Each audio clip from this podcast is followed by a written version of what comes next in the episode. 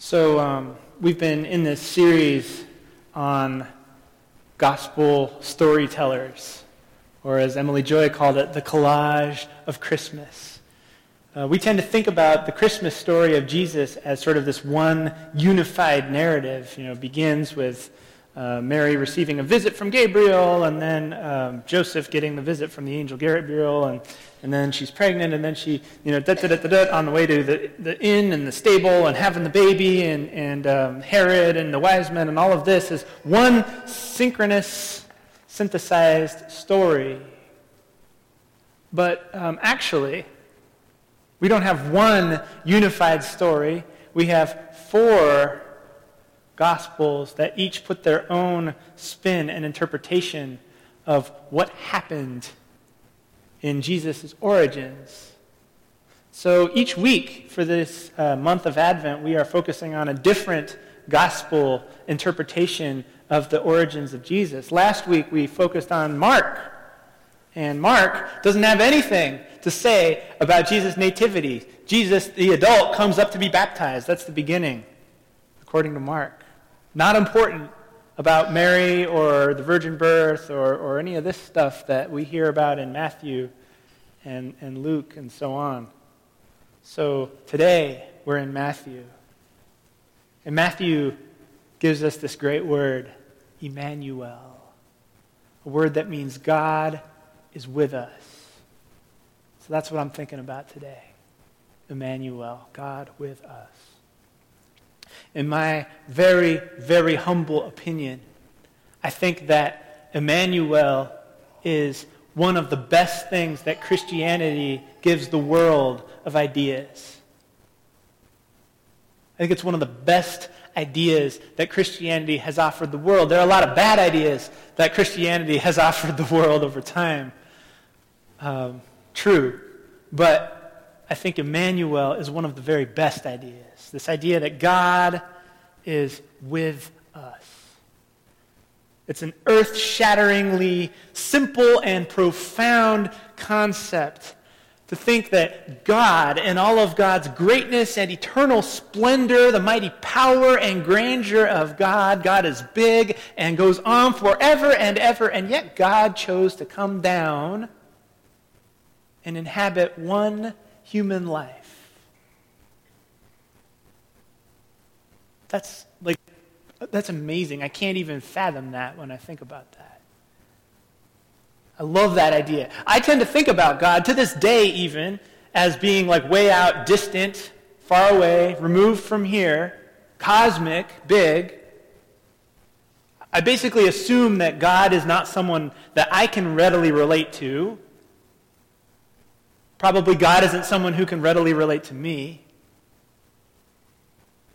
But then you have this story of Jesus, grounded in this crazy notion that God wanted to become a human being, and so did. God chose Mary and Joseph as parents, infusing the power of the Holy Spirit with the power of a mother's womb and the power of a father's denial and willingness to hide a scandalous situation. God came down and took on the messiness of human life in the fullness of both proud lineage and humble beginnings. Being able to claim King David and Father Abraham as ancestors while being born into a family so poor they could barely even get a room in a barn, not in the inn, not even a bed in which to give birth. Matthew is the one who gives us Emmanuel. Well, what's interesting is the part that we didn't read because it's so boring, and it's the part right before the Emmanuel section. If you open up the book of Matthew and you start at the very beginning, it's this litany of so and so begat, so and so begat, so and so begat, so and so. From Abraham, that, that, that, that, that, through all of these ancestors until we get to Jesus. It's Matthew's genealogy. Matthew wants us to know that God with us is something that happens in the context of who our people are and who our people have been. We know who God is with us because of who God has been with our ancestors. Matthew was strongly concerned about wanting to make sure every one of his readers believed that Jesus was the Messiah, and his readers were a Jewish audience. Okay? This is one of the distinct things about the book of Matthew in particular, out of the other Gospels. Matthew wants his Jewish audience to know that Jesus is the Messiah. And Matthew is overly helpful to this end. He's constantly saying things like, Jesus did this in order to fulfill the prophet Jeremiah, who said, bah, bah, bah, He's like always connecting the dots for his Jewish audience so that your reader would say, oh, yes, well, and I see that Jesus must be the Messiah. Um, he kind of beats you over the head with it. One of the ways that he does that is through this genealogy where he lists all of these heroes. He lists the patriarchs, Abraham, and then Isaac, and then Jacob, and then a few more, uh, few more people, and then we have David, King David, and Solomon. King David and Abraham are like the biggest heroes ever of the whole faith tradition, and Matthew has them as Jesus' ancestors. This is like the ultimate way of saying Jesus is one of us. He is connected to the superstars of our tradition. You read on, and you will see how Jesus is the fulfillment of all of this stuff that has come before us. That's what Matthew wants us to know. Now, I mean, for us, 2,000 years later, I think it's easy to be distanced from the startling impact of that claim. But think about it for a second, because this is what he's saying. He's basically saying God is in your family tree. God is in your family. Now, I don't know about your families, but when I start thinking about the prospect of God showing up in the middle of my family, it's pretty hard to imagine how that could be possible. My family is messy. My family's messy. I know that some of your families are messy too. And the idea that God is in our family is going to show up as the fulfillment of our family, that's a crazy idea. And that is would have been crazy to, to the people then, those early readers. In my family, you know, we do have the, the stories that everybody tells, the good ones, right? You know, the proud war stories of the veterans who fought against Mussolini in World War II, or for the veterans who fought in the Northern Army in 1865. We talk about the intrepid settlers from Germany that relocated and came as far west as California in hopes of a better future for their children and their children's children. We talk about how my great great great grandfather was the one who introduced kindergarten to the state of California. Woo. Did you go to kindergarten in California? See? And see where that leads, right? Thank you, great great great grandfather Foshe Sherfy, right? So, I mean, we talk about those stories. We're proud of that. It's easy to look back on the highlights of my family and say, surely God was with some of them. Surely God was with them. For the early Jewish readers of Matthew, it must have been easy to look through that genealogy and say, oh, yeah, God must have been with them too. I mean, God was with Abraham when he received God's covenant. God was with Ruth, another one on the list, when she declared her willingness to hold fast to her loved ones, to seek new family among new people. Then there's King David, like the big hero of the faith. Um, God was with David when David slew Goliath. He avoided the wrath of, of Saul and he became king. He paved the way for the temple to be built. It's easy to look back on the highlights of that faith tradition and say, yeah, God was with them then.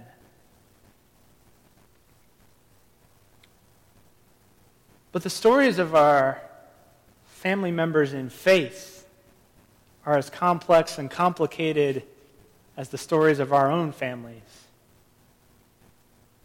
Father Abraham was indeed the prophet that God chose to covenant with. And he was a little crazy. Right?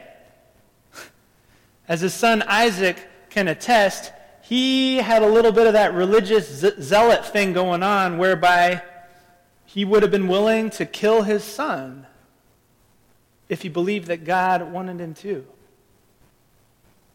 Any fathers resonate with that? I hope not. Uncle Jacob, he was a liar and a cheat.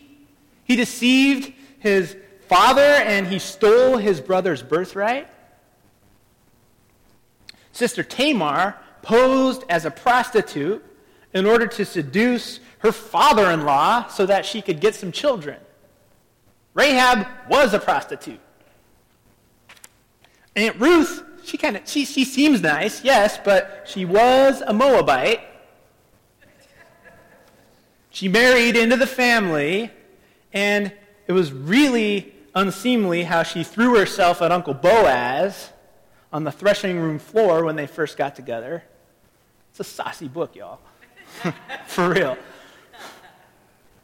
And then there's little brother David, the favorite son who grew up to strong and handsome and mighty and victorious.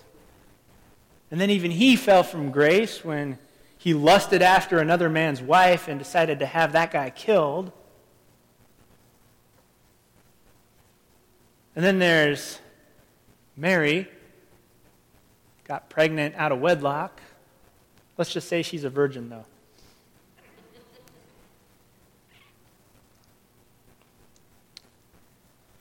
We tend to remember the stories about our families in faith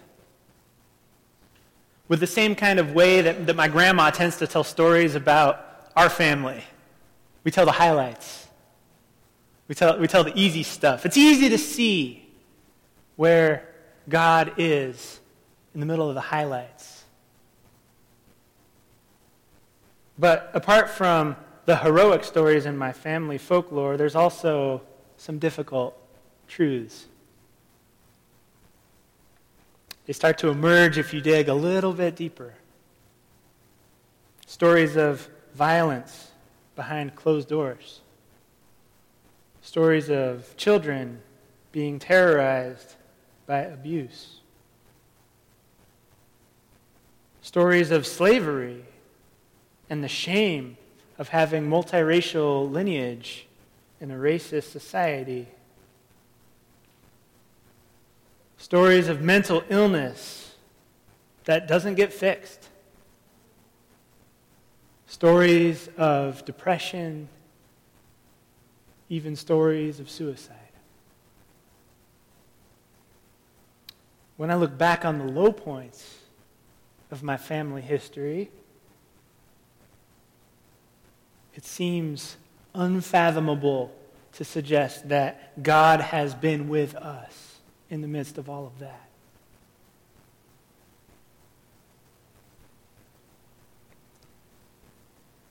It's much easier to see where Emmanuel, God with us, is when everything is going well. But where there is pain or shame or violence or abuse, it's much harder to believe that God might be present there too in the flesh somehow.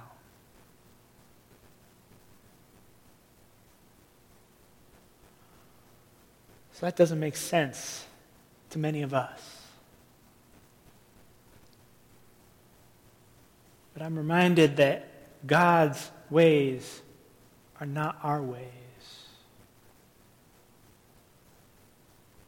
That even in the midst of the messy, difficult family stuff that we've got going on that we would just as soon tuck away from God and everyone else. Matthew puts Jesus, Emmanuel, squarely in the middle of all of that. Right there, in the middle of our family tree. Right there in the midst of the crazy and the ugly, and the obscene and the beautiful, the frightening and the innocent. God is in our family tree, not in spite of the sin and the shame, but right there in the middle of it. Ready to birth new life out of what has been sorrowful and full of pain.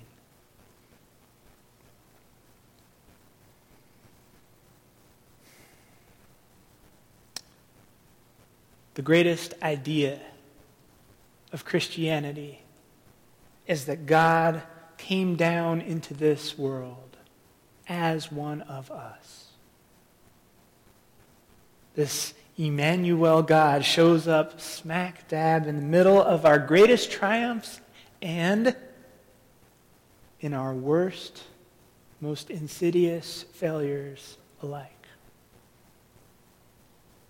God is with us and among us. So, like Joseph, let us be unafraid to welcome this God into our midst, into our families. For the child conceived in Mary is of the Holy Spirit. He will save his people from their sins. And they shall name him Emmanuel, which means God is with us. May we receive God with open arms and open hearts. And may we forgive ourselves for the messiness that holds us back from fully accepting our God. Amen.